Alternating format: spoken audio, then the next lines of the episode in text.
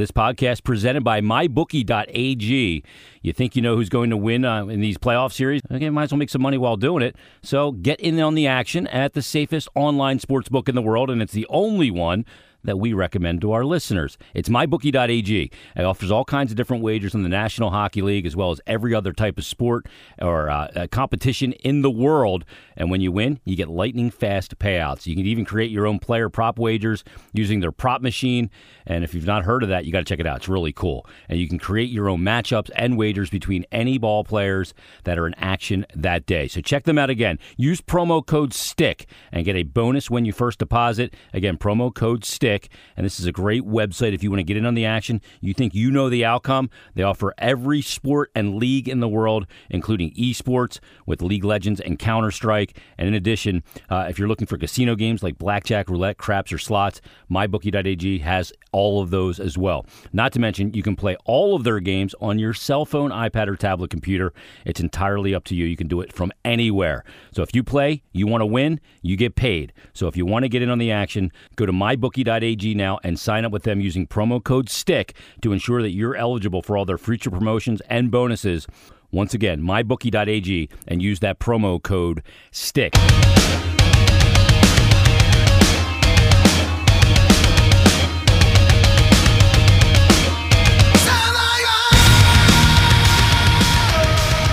Welcome to the Stick to Hockey podcast. It is episode 25. This is kind of a big episode.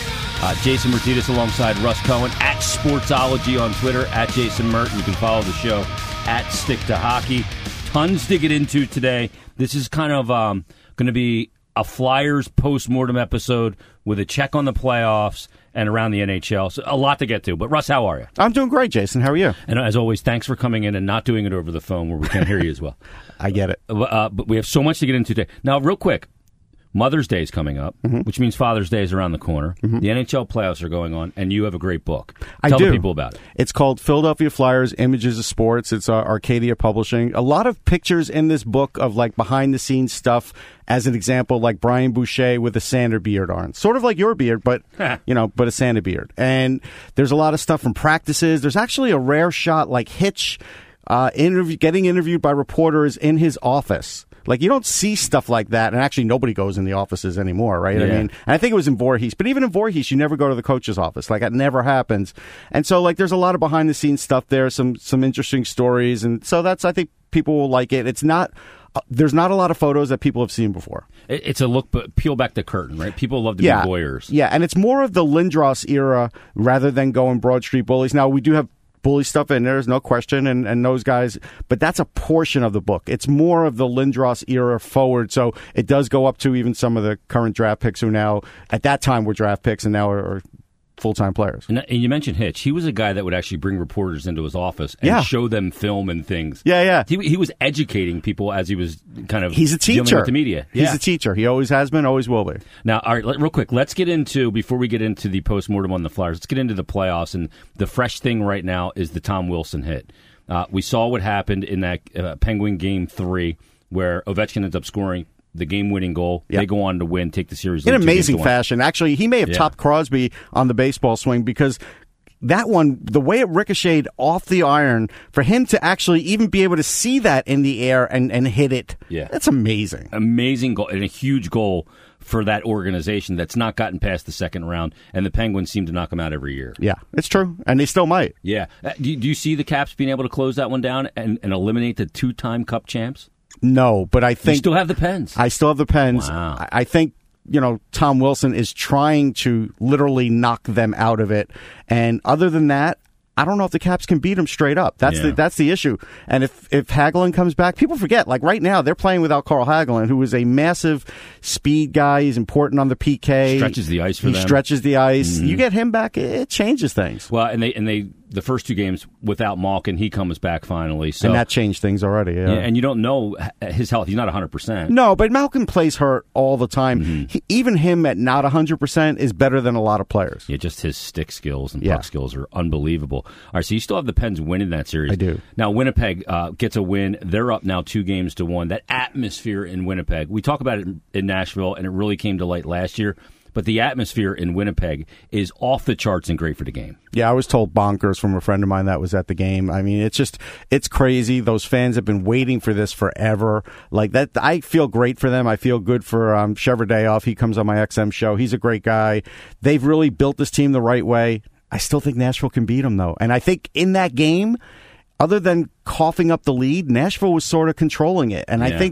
I think Laviolette's starting to figure it out. I think the players are sort of wearing down Winnipeg's players a little bit with their experience. I mean, if Connor Hellebuyck doesn't make that amazing glove save on Arvidsson, who, by the way, Arvidsson might be the best player on both teams in that series. And one of the better finishers, too. And one of the better finishers, which, you know, we saw a little bit of it last year. Now he's even getting to another level. I mean, if he doesn't make that save, we might not even be talking about Winnipeg having the lead in this series. That's how narrow the margin is. Well, the other guy in that series is Mark Scheifele, and he's like kind of the poster boy for development, isn't he? Actually, he's the poster boy for Rick Dudley, too, who just got hired, because he's the one who scouted him. Yeah, he is the guy for development, because I'll admit, even when a couple of years into it, I was like, boy, when is he, you know, is he going to come around? They were patient. He came around. And boy, did he come around. He's so strong. He has a great shot. He's one of the hard guys to cover in the league. He, you know, in a lot of ways, he's connected to Sean Couturier because it's the same draft, mind you. Taken right after Couturier, I believe. Yeah. One pick after.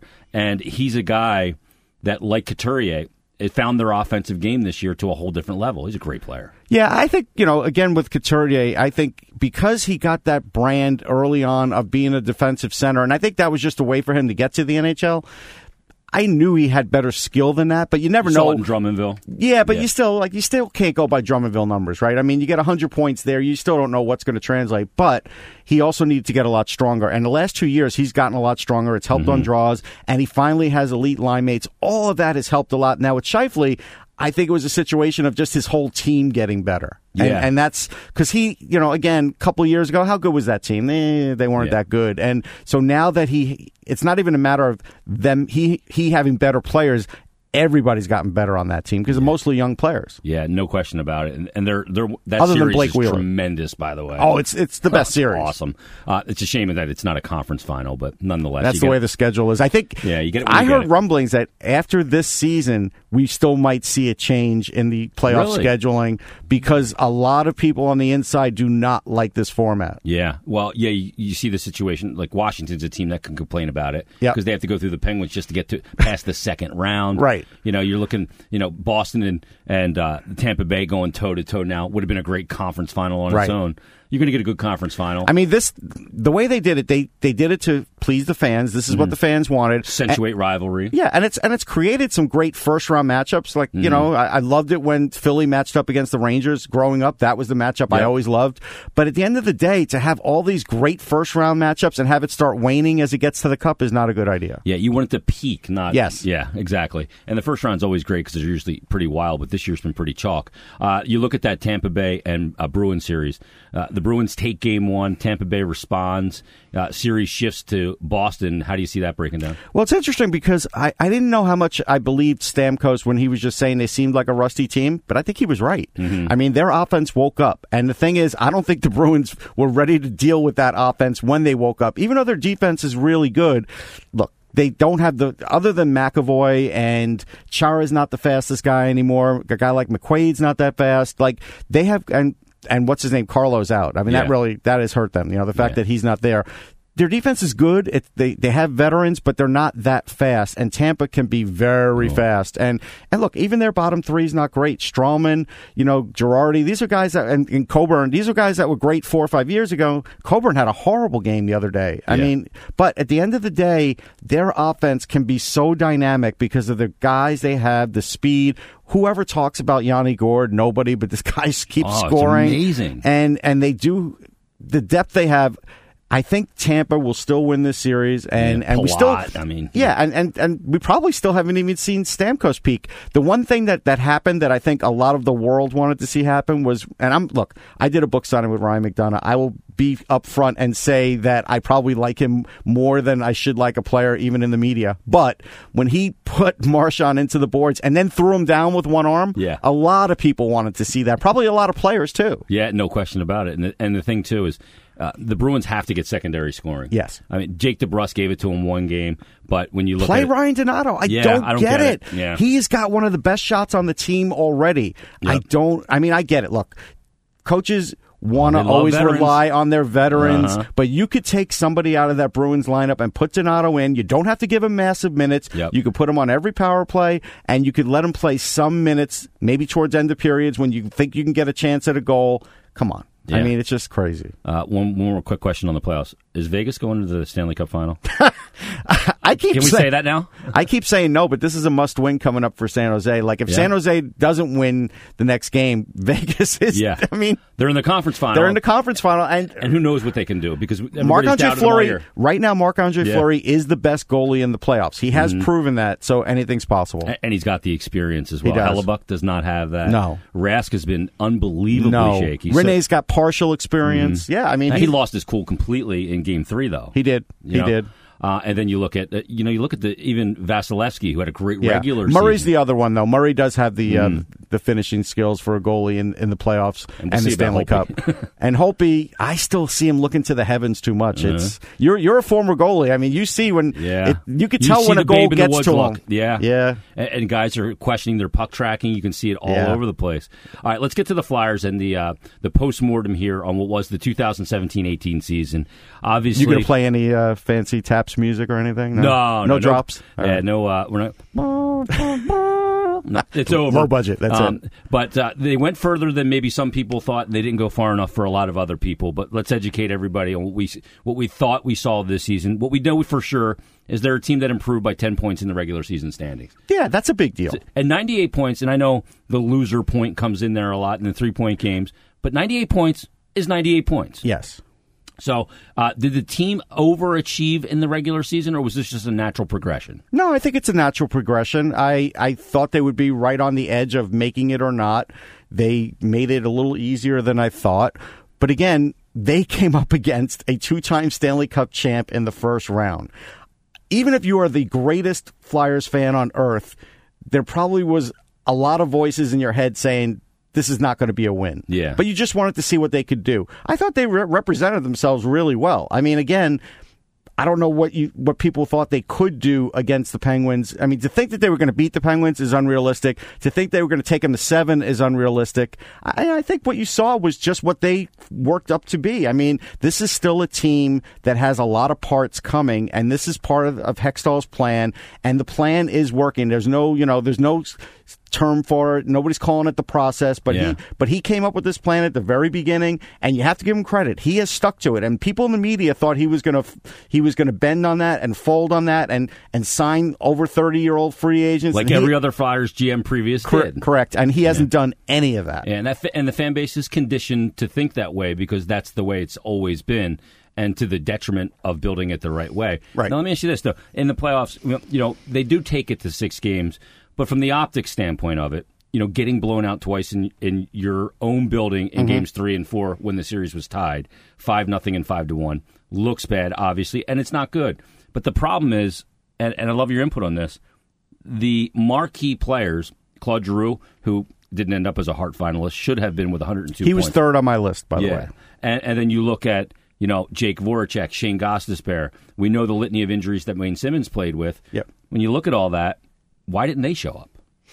It's a good question. I think, and look, there is a lot that's said about chemistry and what happens with a team like mentally. And I felt like when they knew they were getting bad goaltending, it was hard for them to get up for games. You play different when that happens. You do. You start pressing. You start thinking, oh boy, I can't make a mistake. With those 2 goals that are coming in, they came in early. Like it's like, wow, now what do I do? That's what somebody thinks because they're human. And if the Flyers had just gotten average NHL goaltending in that series, they could have won a Game 6. Yeah. But they didn't even get average NHL goaltending for most of that series, if you think about it. And that's I'm not being mean. I'm just saying we all knew Brian Elliott was hurt. He came back too fast. Yep. We knew that. We saw the limitations. And then they went with Neuvirth, who, again, has to still probably get worked on. even though he came back and did manage to make it through a couple games, neither were going to be good enough. They weren't. And look, not for that task. Not for that task. And Mrazek got pushed aside a little too quick, I felt, but whatever. That's their choice. Yeah, and one of the reasons, and I think Ron Hextall alluded to this, and he will join us on the Stick to Hockey podcast momentarily. One of the things that he alluded to was that the inability of Neuvirth being able to stay healthy maybe affected the usage of Elliott, which maybe led to that injury. Do you buy that? Yeah, I think there's something to that. I do. Mm-hmm. I think there's a lot of sense to that. It's wear and tear. Yeah, 33-year-old goalie in Elliott. Yeah. Yeah. And but next year, well, we'll talk about it. Go ahead. I don't want to get ahead of it. I know where you're going. Yeah. My opinion is I don't think that Michael Neuvirth will be back with the Flyers. I know he's training in this continent this offseason, and he's not going back to the Czech Republic. Well, he's getting a new trainer, which is always a good thing. I mean, go look at, like, the New York Mets, who's my favorite baseball team. People could hate on me if they want. That's fine. Full disclosure. However, they did change their whole training staff because they had bad injuries the last couple of years. This year, not many injuries, nothing at all. So it does matter. Well, it's early.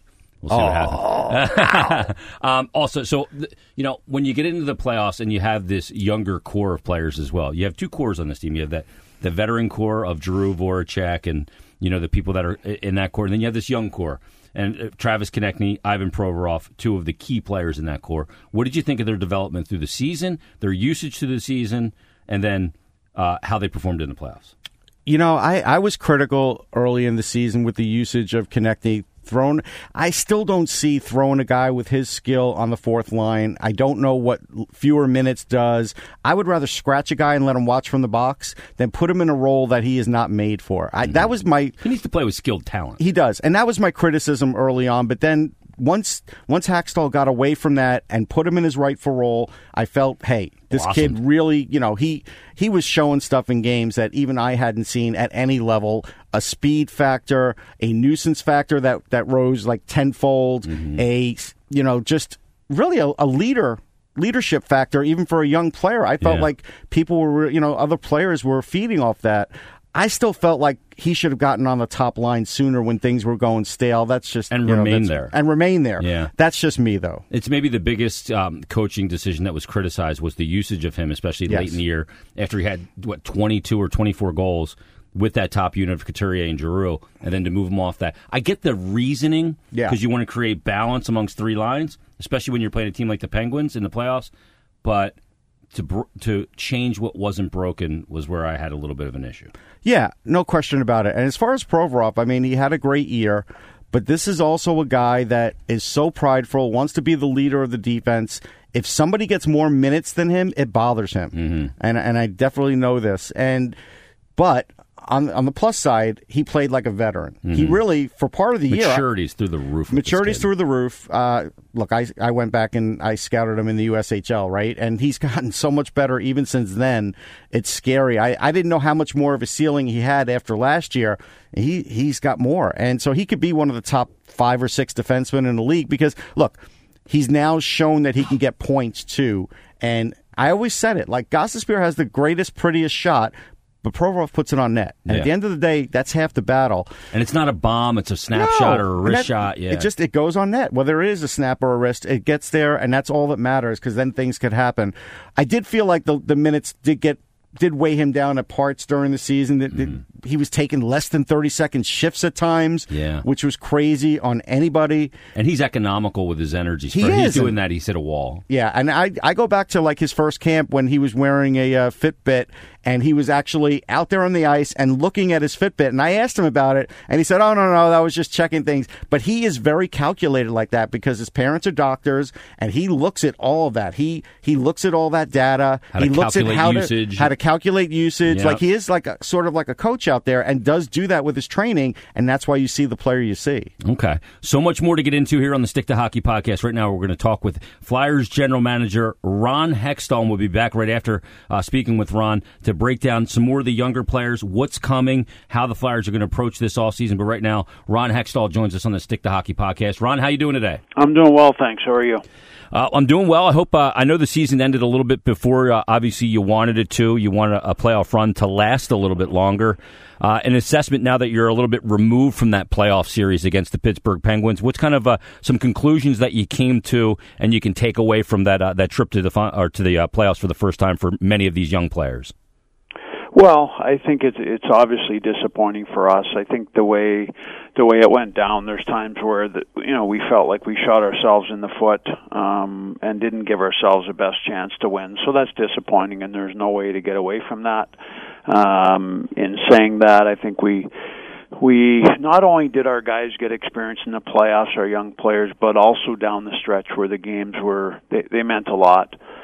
New Jersey, Columbus, Florida, they all just kept winning. So we had to win our way in, and that was good for us. It's certainly character building and gives our guys a sense. And then to continue on from that and play against a team that had just won the Stanley Cup back-to-back, it certainly builds our experience. But I don't think anybody around here is satisfied, nor there's only one way to finish the season, that's winning your last game. So certainly the goal here, and we obviously fell far short of that, but we are getting better. We saw a lot of growth within the organization this season. As a rookie in your time in the NHL, you went all the way to the Stanley Cup final on a magical run.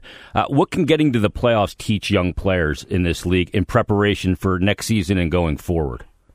Well, it's a lot harder. You're all of a sudden, during the regular season, you might play two games where you play good teams and then you play a non-playoff team. And so all of a sudden you're playing a very good team, 6, 7 straight times. It's hard. I think the hatred, the level of passion from, the fans and from the media and the level of attention that you're getting, you're under even more of a microscope. So there's a lot of good lessons that come out of it. We certainly will grow from this experience this year and be better for it next year. One of the issues you guys had in that first-round playoff series against the Penguins was maybe the stars or the guys you really depend on in your team did not have great series from your captain, Claude Giroux. He had 3 points in the series, and Jake Voracek, Shayne Gostisbehere, all these guys had really prolific offensive seasons and good numbers. And Wayne Simmons, we know the litany of injuries that he was dealing with. Is that one of those things where you guys are a top-heavy team and it makes it easier to shut down your elite line, and maybe spreading out that offense and getting a little bit more depth will help that? Well, I think that's kind of where we're headed. I think when you bring, Nolan Patrick in the lineup and Konechny into the lineup, and certainly Scott Lawton took a step this year, and Oscar Lindblom got some good experience.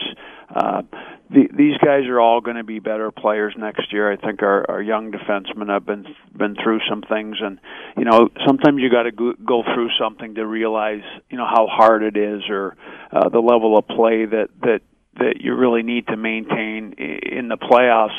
The other thing is sometimes you have a tough week and it's in the playoffs, so it gets magnified. So there's a lot of things that our players will take out of not only the playoffs and the disappointment, but also, the regular season, how hard it was to make the playoffs and how we had to fight right to the bitter end. And it's experience where all of a sudden November, that game that doesn't seem like it means so much, or that one point that doesn't seem like it means so much, it really does mean a lot. I mean, we pretty much went down to our last game of the season fighting for the playoffs. Yeah, it used to be 93 or 94 points kind of guaranteed you a playoff spot. And this was a league where the narrative was always, well, everybody makes the playoffs. It's what you do in the playoffs. But it's not that way in the NHL anymore, is it?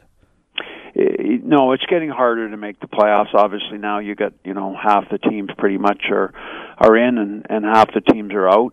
We used to have a 21-team league, and 16 made the playoffs. It was pretty hard not to make the playoffs. So it is a different animal there. And but we're getting to a point where it's an expectation to make the playoffs, and it's not good enough just to lose out in the first round. One of the things you guys did learn this year was the offensive capabilities of Sean Couturier. First of all, I'm probably happy he's not in a contract year, but that being said, great regular season, gets over that 30-goal mark, and then continues what was a heroic performance in the playoffs.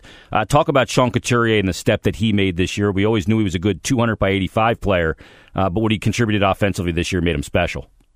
Yeah, he was a horse for us. I mean, when you have a guy that's producing at the level that Sean produced this year, as well as playing against the other team's top line, you got to you not only have a very good player, but you got a player you can win with, and Coots is certainly one of those guys. Obviously, what he did in Game 6 there with his injury was pretty special. So he's a special individual for us, and obviously a very good player. And he's still young too. It seems like he's been around forever, and he's still a young player in this league. It's easy to, we could have given up on Coots 3 or 4 years ago, thinking he hasn't become what we hoped. And sometimes it's a process for young players, and they all develop at different stages. And obviously, Coots took his game to a level that probably we hoped it would have been at 2 or 3 years ago.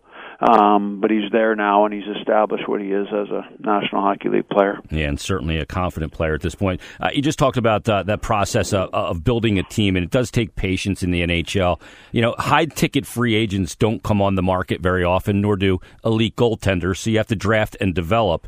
A couple of the guys, you alluded to him earlier, Travis Konechny. Once he was put on that top line with Claude Giroux, really flourished. What did you see out of him in his development this year? Well, I think Travis has really gotten better since he's come into the league. He obviously, we knew who he was 2 years ago, but he certainly wasn't. We weren't looking at him as a guy that was going to make our team. He came into camp, and quite frankly, he wouldn't let us send him back. So kudos to Travis. He certainly grown a lot in his second year from his first year, and really grew a lot from the start of his second year till towards the end. He's starting to clean his game up. He's a very typical young player where there's some irresponsible plays he makes. There's also some very good dynamic offensive plays that he makes. So he's improving. He's almost improving. You can see it by the day. He's got a little setback here or there, and he needs to be held accountable like everybody else. But he's a very good young player for us. We love the way he plays. He's got a lot of desire. He's tenacious. He plays to win. He goes to the net hard. So he's got a lot of great things going for him, and it is pretty. It's pretty easy to forget how young he is. Yeah, and he's a pretty dynamic player. One of the things in dealing with Travis Konechny in his rookie year, he was healthy scratched a few times. This coaching staff opted to use that as a learning experience. Talk about what that can do for a player trying to find his way in this league. A really young kid like Travis Konechny. Sanheim was a healthy scratch at points this year, Oscar Lindblom. But you go through that, you get up in the press box, and how does that help develop young players with those coaches' decisions? Yeah. Those are lessons that most young players need. I mean, you look around the league and you see the same thing on other teams, and we all sit here and go, "How could you scratch player X? He's playing so well for you." But there is a point where certain young players hit a bit of a wall, and it gets a lot for them. And then there's other times where they just do something over and over, they're making a mistake, and the coaches have been through the first 3 or 4 steps, and it comes to a point where, for the long-term development of the player, that they need to be sat out. So there's different reasons for sitting out, but it certainly makes a hungrier player, and if you got to get a message to any player, whether it's a young guy or a veteran, sitting out is the best way to do it, because obviously nobody likes to sit out. Your coaching staff makes those decisions, headed by Dave Hextall. When you look at the season for Hextall, it was one of some rough spots. Obviously, the 10-game winless streak where you went 0-5-5, and then the tremendous run thereafter from basically the beginning of December through February, and then it got tough again. Assess your coaching staff from a head coach perspective, and what you saw out of Dave this year, and where he needs to grow a little bit more as a head coach. Well, I think we can all grow, and that 10-game streak is on all of us. Myself, the coaches, the players. That's on all of us. You can't just pinpoint one guy. I think it's the one thing that Hack and I talk about at the end of the year, and we've got to find a way for those valleys not to be quite so low. You're going to have your ups and downs during the season, and quite honest, I look pretty close at it. Most teams have those 6-7 games run one way or the other, so those aren't unusual. But we need to keep our highs and lows a little more level, so that we don't, when we go down, we don't go down for so long. You're going to go down, you have 3 or 4 games where you feel like you don't play great. Okay, guys, we need to pick it back up here, rather than go on 6 or 7 games or 8 games. So there's areas that we can improve on, and I think even period to period, we've got to become a more consistent team. You come off a real good first period or second period, and then you want to back it up the right way, not the wrong way. So if there's areas that we can grow. Part of that is youth, but part of it is just it's accountability and changing a little bit the mindset of of our entire group that, you know what, we go out and have a great first period. You know, we got to come out and have a real good second period as well. So there's little areas that we can all improve on as an organization. I think specifically, you know, with the coaches, obviously the coach's job is to get the most out of the players, and, you know, the consistency part is partly on the coaches and it's partly on the players. So that's something that I think everybody can get better at. Speaking of consistency, your penalty kill was not a bright spot for you guys this year. It ended 29th in the NHL. All said and done, Ian LePerriere heads up that penalty killing unit. You decided not to make a change in the staff in that area. A lot of people were questioning why. Yeah. Well, every area of your game, whether it's good or bad, you look at it and you analyze it, and obviously that's an area that certainly I gave a lot of thought to and talked to a lot of people about. In looking at it, I was encouraged by our last 20 or 22 games. I think we were right around 80%, 79.6 or 8, somewhere in there. So we did a much better job. Some of the analytics show we did a much better job. Would have landed you 14th in the NHL for that, by the way. Yeah, drastic improvement, yeah. That's kind of where we are, and, you know, our personnel, you look at our personnel in terms of penalty kill, I feel like we should certainly be in that area.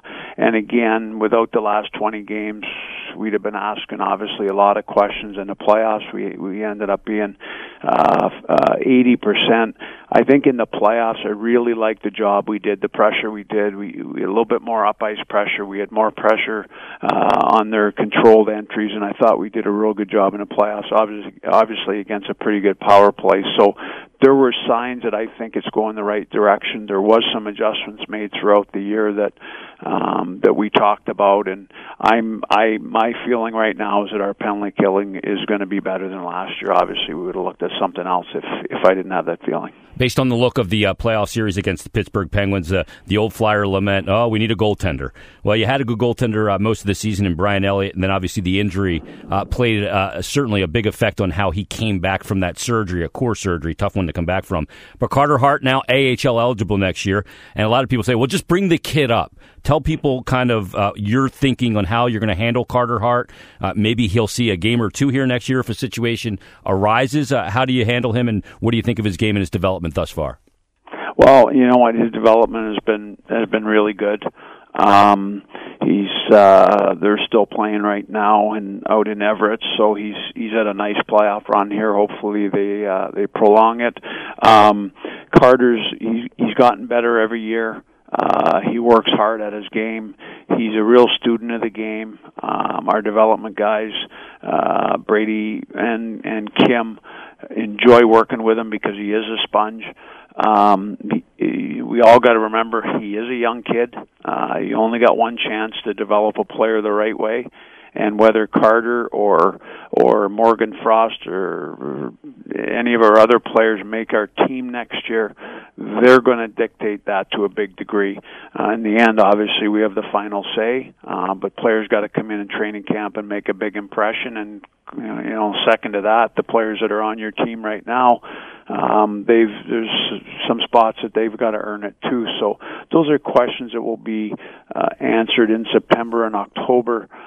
But in terms of, you know, the young goalie, there certainly haven't been a lot of them play as a 19, 20, 21-year-old in the league. And, you know, we're going to do what's right for Carter Hart, which obviously in the end is right for the organization. Two more quick questions for Ron Hextall. The draft, you guys have the 14th selection due to that Braden Shen trade.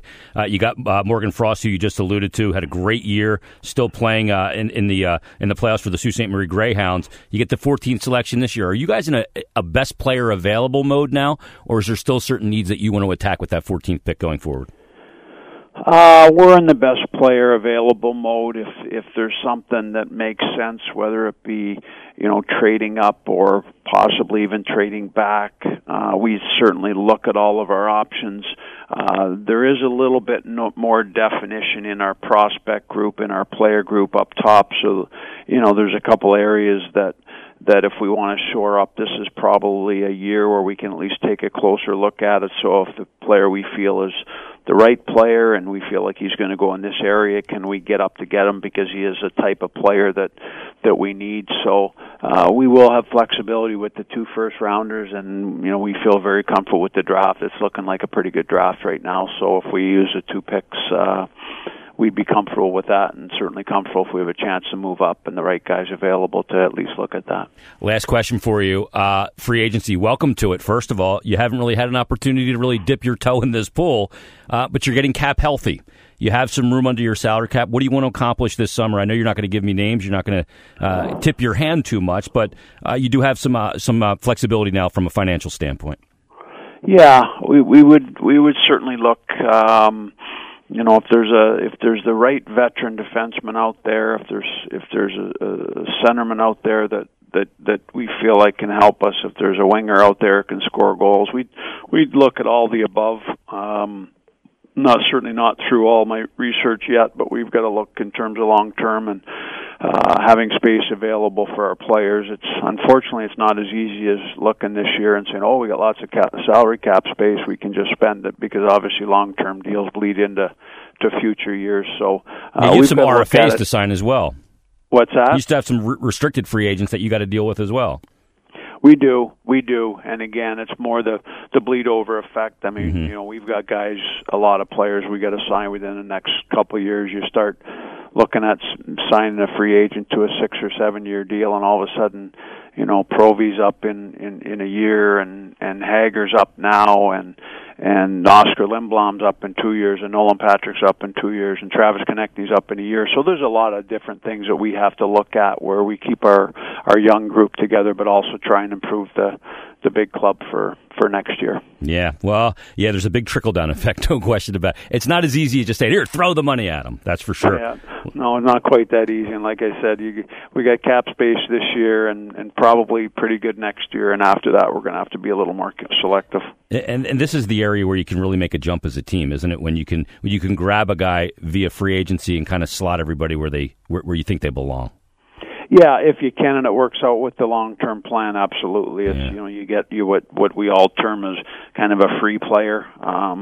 It's not free, obviously, but we'd certainly look hard at guys on short-term deals as well. Well, Ron, we appreciate the time. I know it's going to be a busy off-season for you guys. You're not happy with the result, and the work goes in to change that result going forward with this off-season, the draft coming up in June and July, and free agency. Good luck this summer, and we'll definitely talk to you soon. All right, Jason. Appreciate it. All right, there he is, Ron Hextall, joining us on the Stick to Hockey podcast. Russ Cohen, Jason Mertidis, at Sportsology, at Jason Mert, at Stick to Hockey Pod. Follow us on Twitter, and obviously we'll be talking a lot of Flyers here in the postmortem episode number 25. All right, let's get back into it, because you know, some of the young players that were kind of up and down this year, and I'm talking about Travis Sanheim, who made the club out of camp, was eventually sent back down, and then Oscar Lindblom, conversely, who didn't make the club out of camp, came back up and was called up and was effective and proved that he's got a high IQ and is a high IQ player, will be with the team next year. Let's talk about Sanheim first. Okay. Started off the year pretty well. Seemed like he hit a little bit of a wall. Was a healthy scratch. They opted to send him back to the Phantoms. Looks like he straightened things out. Talk about what he's going to be next year for this team. He's going to be in the top four. Like, that's what he's going to be. He'll be on that second pairing.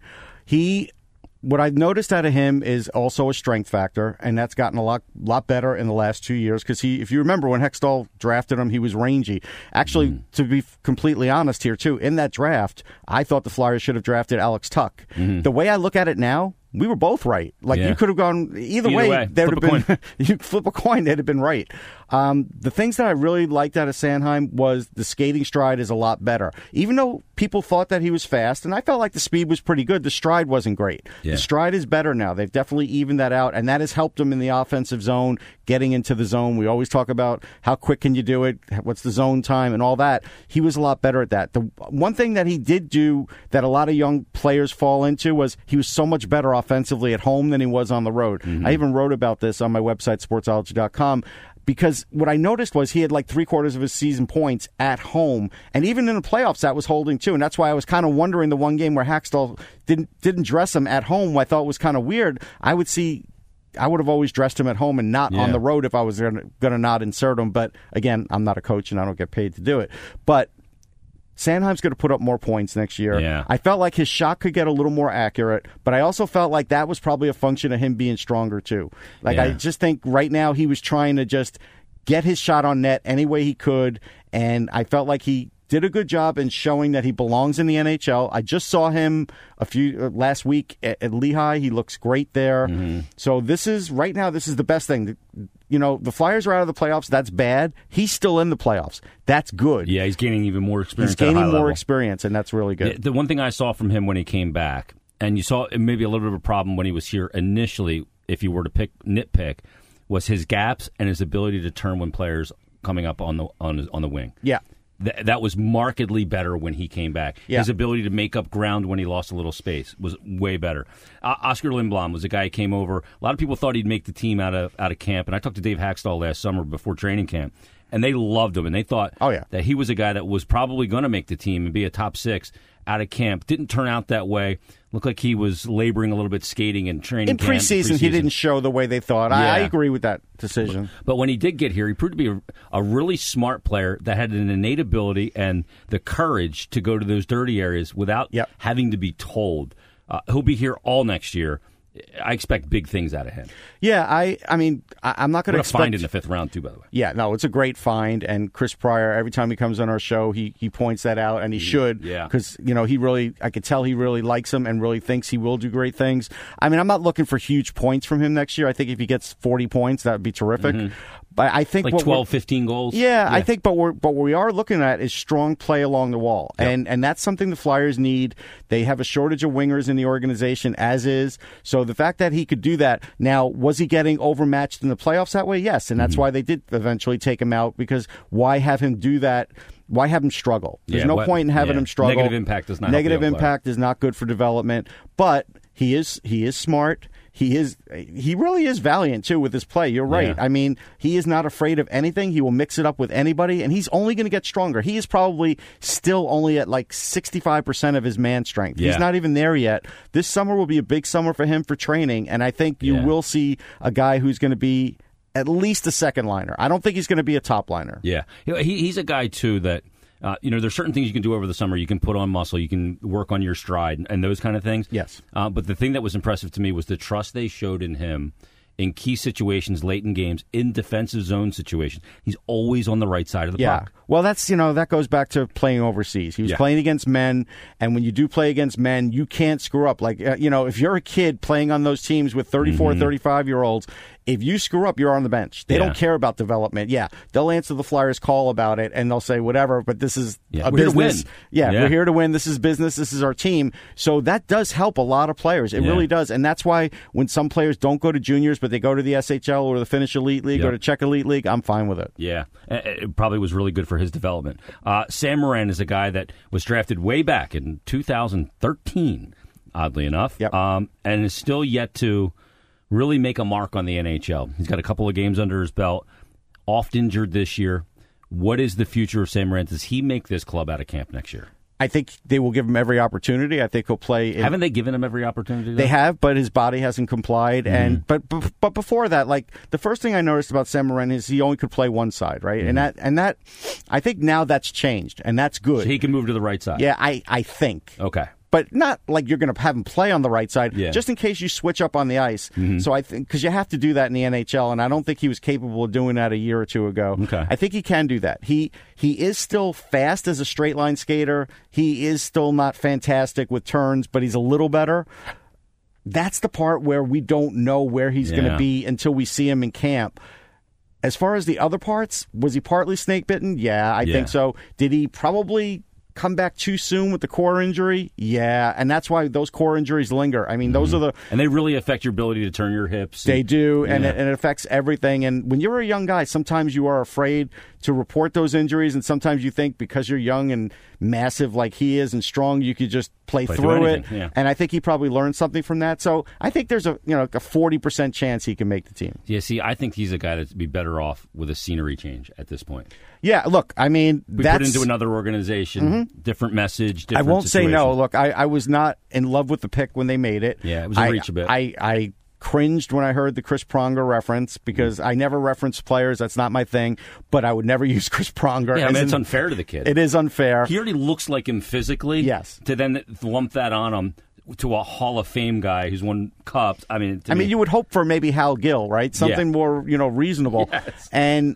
But I think because he is such an enigma and because there are few players like him, he'll get one more shot. Yeah. I think he's going to get one more shot when he's healthy to make this team. If he doesn't, then I think you're right. He will end up getting dealt. Yeah, I just have a sneaking suspicion he could be part of some kind of draft day package, too. Well, look, here's the thing about draft day, just to clear that up, and we'll get into that down the road, but everybody wants to move up in this draft because once you're past about 25, it gets a little thinner. That's where the big drop-off is. Yeah. And so everybody wants to move up. So that's the thing you're going to hear for the next few weeks. Yeah. Philip Myers is another guy a lot of people are excited about. How was his development this past year? He's still probably a year away. Maybe a call-up at some point next year, pending health of some of the players. I think he's a year away. I think some of the media were jumping the gun with him because they saw somebody who fit the bill, right?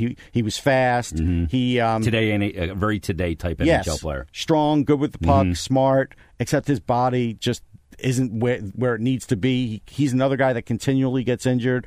But there was also something I noticed when he came back over the summer, and I was watching him in rookie camp. His speed had diminished a little from the injury because, what do you have, a hip surgery, right? Yeah. I mean, and that takes a while to sort of... A lot of burst taken away when that happens. Yeah, snap back into shape. So I think he's a guy who needs minutes and reps, and I do think another year in the AHL is the right way to go. I don't even think they should consider him for an NHL out of camp. If he rips up the AHL, hey, great. Yeah. You could bring him up mid-season or something if there's an injury, but otherwise, leave him alone. Yeah, and you let him get off to a good start in an environment that he can dominate better. Yep. Tanner Luzinski made the decision to go back to Ohio State. This could be troublesome because now he's going to get into the situation that we've seen all too often lately where he can decide where he wants to go. Yeah. Is that potentially how you see this playing out? Because they're not going to be able to make a guarantee that he's going to be a top 9 forward. I think they're going to have to. They're going to have to say something close to that verbiage to probably keep him. I interviewed him, I guess, after one of the Frozen Four games, and it was after a win. And he really didn't want to talk about the Flyers. Now, that's not an indication he didn't like the Flyers. It was an indication that, hey, I want to just talk about Ohio State because I'm focused on winning. Yeah. I want to win a championship. He didn't do that. He wants to go back and win a championship, which is great. I think everybody in the Flyers organization would want him to do that. The problem is if he actually goes back and wins a championship, he could write his own ticket as a free agent. And so then he is going to start to look at other clubs that aren't as blessed as far as with players and the prospects. And that's where the decision-making is going to be tough. Now, the positive side of this is you could look at the Flyers and say they've got 5-6 guys that could play center. Not everybody's playing center at the NHL level. Look at Scott Lawton, how he had to make the change. Yeah. So, but Luzinski is a true center. So if they promise him that might be enough, saying, hey, you know what, we'll leave you at that spot. We know that we have Rupstop and these other guys, but some of them are going to play wing. Yep. That may be enough because he does want to play for a winner, but he's going to want to play. And I don't know how long he would even stay in the AHL if he wants to even play there at all. Yeah. And I don't blame him. He is a guy that when you watch him. How old is he now, 22? 22, I think. Yeah. But when you see him against other college players, he is fantastic. Like he's a man. He is at the top of the food chain when it comes to that. When you saw him in international play, he was. He'll be a Hobey Baker guy. 2 years ago, I wasn't that sure about him because I was just like, yeah, I think he's good. I don't know how good. Now I know. He's really good. Yeah.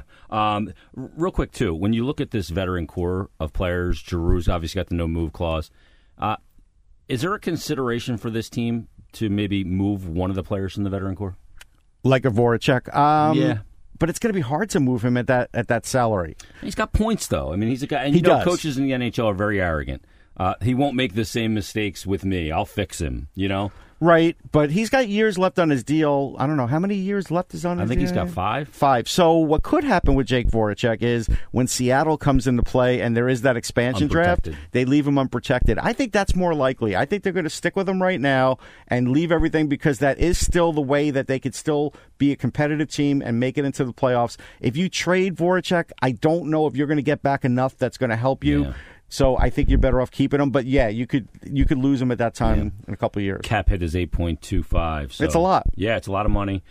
For a guy. Look, he's got good regular season numbers, but, again, in the playoffs, he had a tough postseason. He was a little rough. Yeah, and Giroux, great regular season numbers. Yep.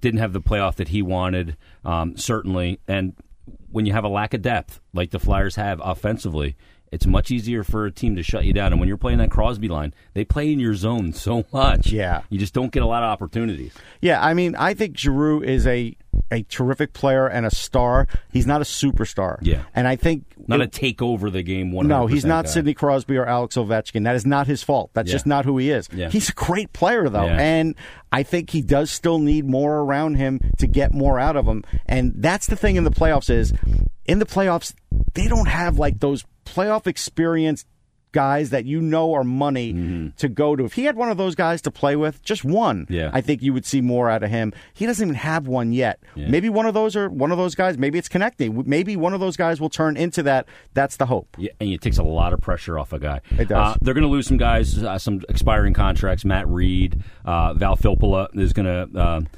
his deal is up. Maybe a chance that he comes back, Brandon Manning. But any other guys defensively that may not be on this roster next year? I'm looking at a guy like Radko Gudas, Andrew McDonald.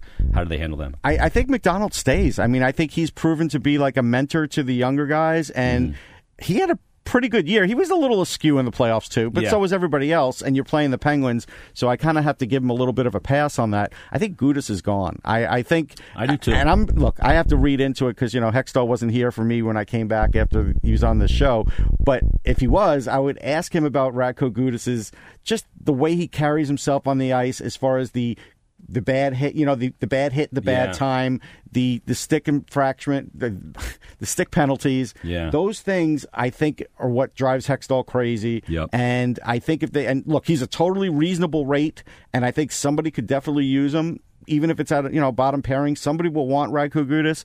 I think they should trade him. Yeah. And I think they will trade him. Yeah, he plays on that line. He does. And when he's afraid to go to the line, he's pretty ineffective. I mean, look, he's reeled it in a lot in the last couple of years. Since his suspension this year especially. Yes, but the hockey IQ is still not great. No. And I mean, I've thrown that pizza up the middle and... Game 6 was just horrific. I mean, he had a horrible. He had some really bad turnovers, and I think that's ultimately what's going to get him out. Yeah, I think you're right.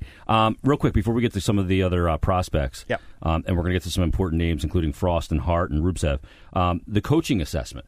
Dave Hextall this year, you're looking for growth out of a young coach. He's now completed his third year in the NHL. Made the playoffs in his first year, didn't in his second, got back to the playoffs this year. Very criticized for his lineup decisions and matchups in games. Is he developing in a way that is going to lead you to believe that he's a guy that can lead a team to be a cup contender?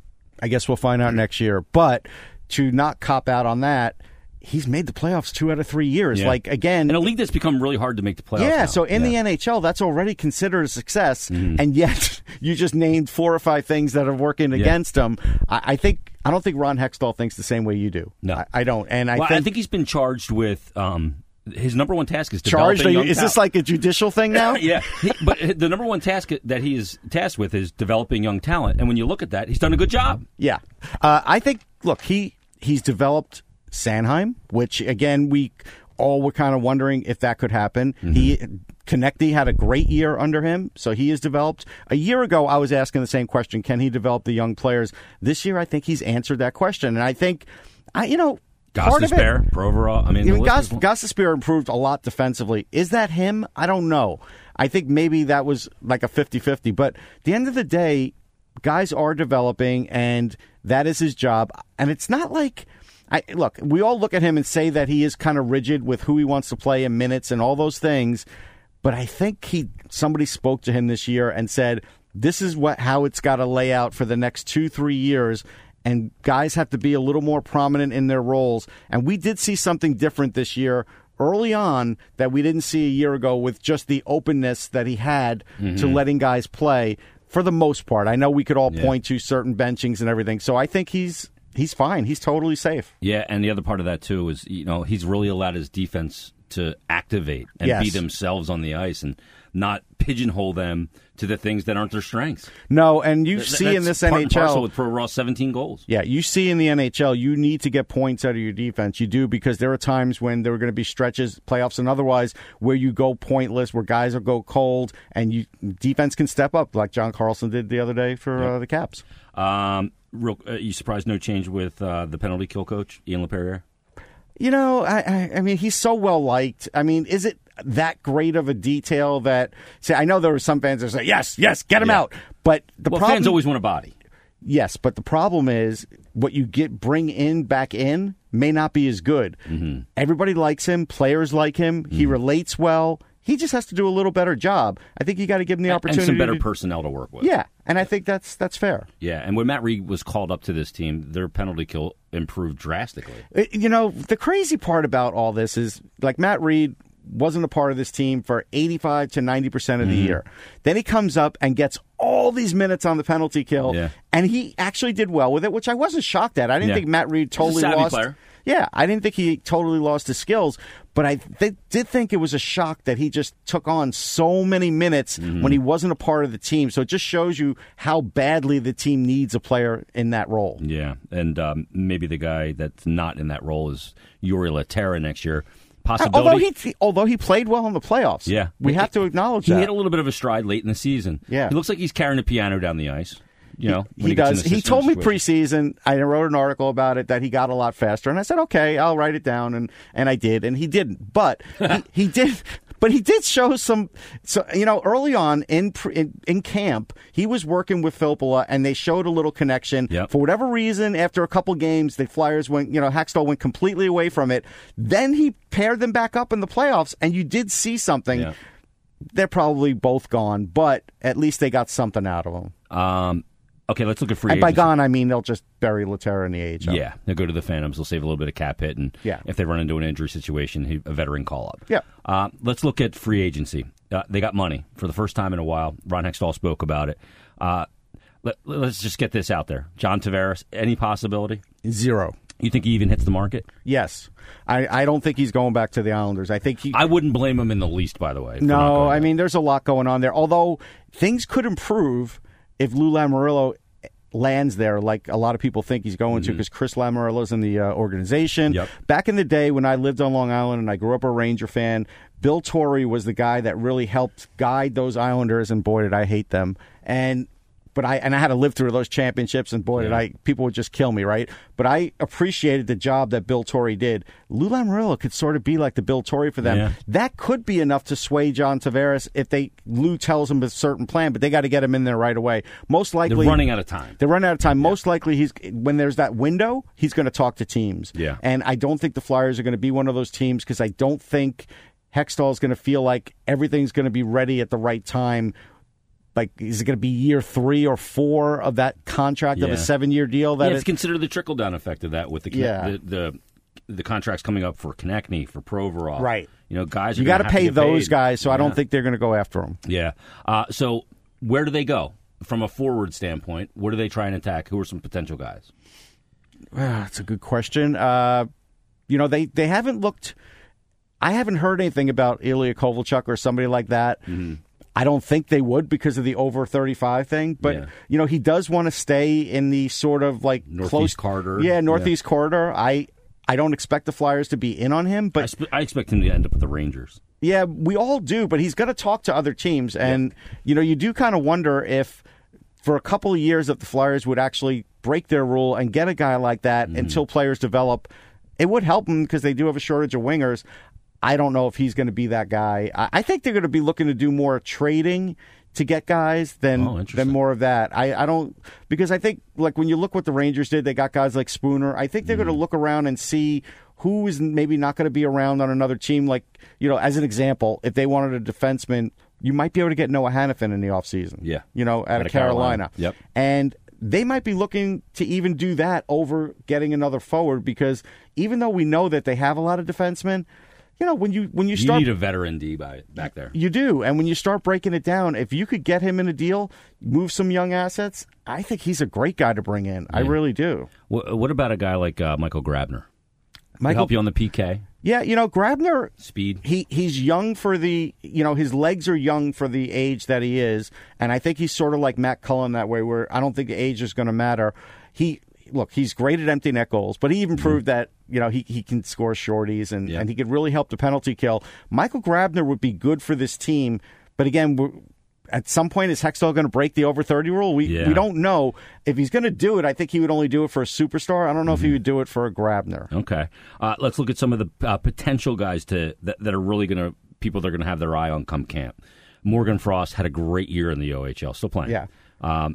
You know, actually, there's one other guy that comes to mind. I don't know if they would spend the money, but they might. John Carlson. Now, back in the day, the Flyers could have drafted John Carlson, but they made a trade for a defenseman who I can't remember his name right this minute. He's a scout.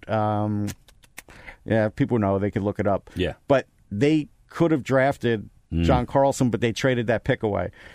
You know, John Carlson would be a hell of a free agent signing. It would cost him a lot of money. Yep. But again, you don't know if all these defensemen are going to develop the way you hope.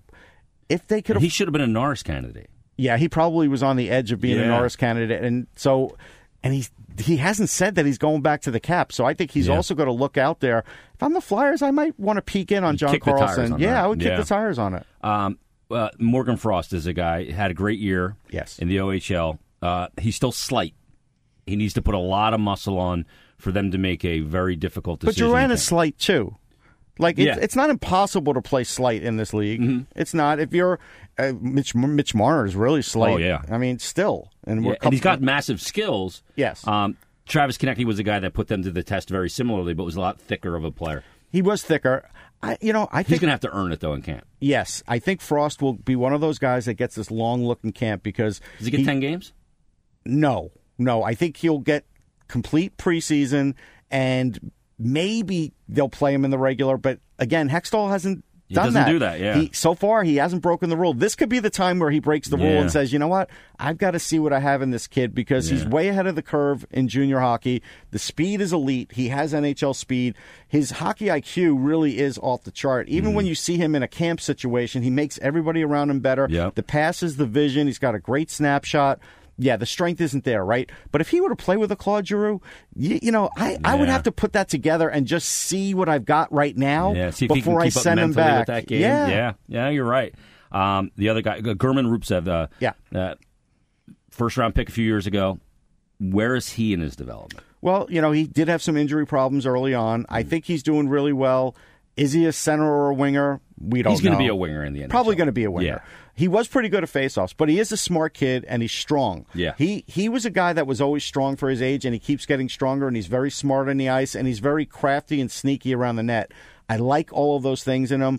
He's a guy that still I would put for at least a year or two in the AHL. I would not rush him. I don't think it's a Lindblom situation. I think he got robbed of some games with that shoulder injury and other things. I think he needs more reps. Yeah. But I think he's a great... I mean, I think down the line, you're talking about a top 9 guy. Okay. But I don't know how many years. Even if it's 2 full years in the AHL, I'm fine with that. Yeah. Well, they're in a situation where they can put him there for 2 years. Yeah. All right, to bury the lead completely. How about Carter Hart? The Everett Silvertips, phenomenal numbers. I mean, off-the-chart numbers, considering he had mono, played in the World Juniors. The save percentage is astronomical. We know the goalie that he could be. Well, he can put them in any kind of pickle to make a decision. I have my feeling on it, which is no. I'm going to say no because the general manager was a goalie. Mm-hmm. And I think he's going to look at that situation and say, and look, Carter Hart, I think, is as strong as anybody is mentally. And he also really does think the game quickly as a goalie. But... could he get a preseason game? Yes. I think he'll get a preseason game, and then I think they'll send him right to Lehigh, and he is your starting goalie for the Lehigh Valley Phantoms without thinking about him. Yeah. And he should get a lot of starts, and Sandstrom's going to still be overseas, which was right, because that was smart. Because you still have Lyon and Stolarz to deal with as well. Yeah, Stolarz, I think, won't be there. Yeah. Yeah, I think now this latest knee issue, I think that's it. I think it's over for him, but Lyon will be there. Or Lyon will be the backup up top, and somebody else will be there. End of the day, though, he's going to be the lion's share goalie in Lehigh. Mm-hmm. And then let's see where he is after the season. Don't even think about using him in the NHL this year. To me, it doesn't make enough sense. If he's having some kind of astronomical run, I have this feeling he'll see a game during the season. If there's injuries or something. I remember going back and watching, Carey Price play for Hershey when they won the Calder. Yeah. And they didn't bring him up, and they were right not to do it. And look how good Carey Price was drafted. Yeah, right. Yeah, yeah, you're right. A lot of people want to go, well, look at Matt Murray. Look what he's done. Actually, and just to be fair, I was in Hershey, but he was playing for. He wasn't playing for the Caps organization. No. He was playing, and now I can't even think of the Habs minor league organization. Oh, I don't remember either. That's bad. It's bad. Well, I'm getting old. We're getting to the end of the episode. Yeah. But Carter Hart, he will be the future, and we'll see how he develops over the next year. So they go in with Brian Elliott next year, and I got to think that they're going to go with some kind of different backup other than Neuvirth. You think Lion, you think that's the answer there? I don't think that's the answer. I don't think it's the answer. I just think they've got X amount of funds allocated. I think that if Neuvirth is hurt, then LTIR could be a way to bring somebody else in. But I don't think they're going to be in a situation where they're going to have like three goalies and like $10 million rolling. What can you get from Neuvirth? Nothing. I don't know. I don't know what's going to happen there, but there is a guy who could be had in a trade in Corey Crawford. There's 2 years left on Crawford's deal. If you go Carter... If you're getting him to be a starter, though. Yeah, but that's fine. I mean, if you get him to be the starter, hey, Elliott has been a backup before, and if you tell him he's a backup again, what's he going to do? There's not much he can do there. Last year of a deal. You do. That does guarantee you Carter Hart for 2 years in the AHL, which isn't a bad thing. Yeah, and you can compete with Corey Crawford. Yeah. So there is a possibility there of that happening. Yeah. Because you got to believe Chicago might be wanting to get out of that because there's such a bad cap situation there. Oh, horrible. It's a horrible situation. Now, what would you have to give up? Yeah, you're going to have to give up. Mm-hmm. You know, you might have to give up someone like a Radcliffe. You might have to give up. Isaac Radcliffe, yeah. Yeah, Isaac Radcliffe, because they do like big, strong wingers there. You might have to give up somebody like that. You might have to give up a Philippe Myers. I mean, but again, if you could get Corey Crawford and Ron Hextall thinks I can get past the first round of the playoffs to do it, you might have to trade a young asset or two. Yeah, no question about it. It'd be very interesting. Well, Russ, we're both losing it. We're losing it, man. Russ, at Sportsology on Twitter. Great information. Hamilton Bulldogs. That's right. Thank you. I knew you'd get it before it was over, just before the goal line. That is episode 25 of the Stick to Hockey podcast. Hit Russ's website, sportsology.com. Hit that. Get the book. It's a good book. I don't have my copy yet, but you're going to bring me one. I'm going to bring it next show. And everybody enjoy the episode. Subscribe on iTunes. Leave us a rating and review. We appreciate you listening. Enjoy your hockey playoffs, everybody. We'll talk to you soon.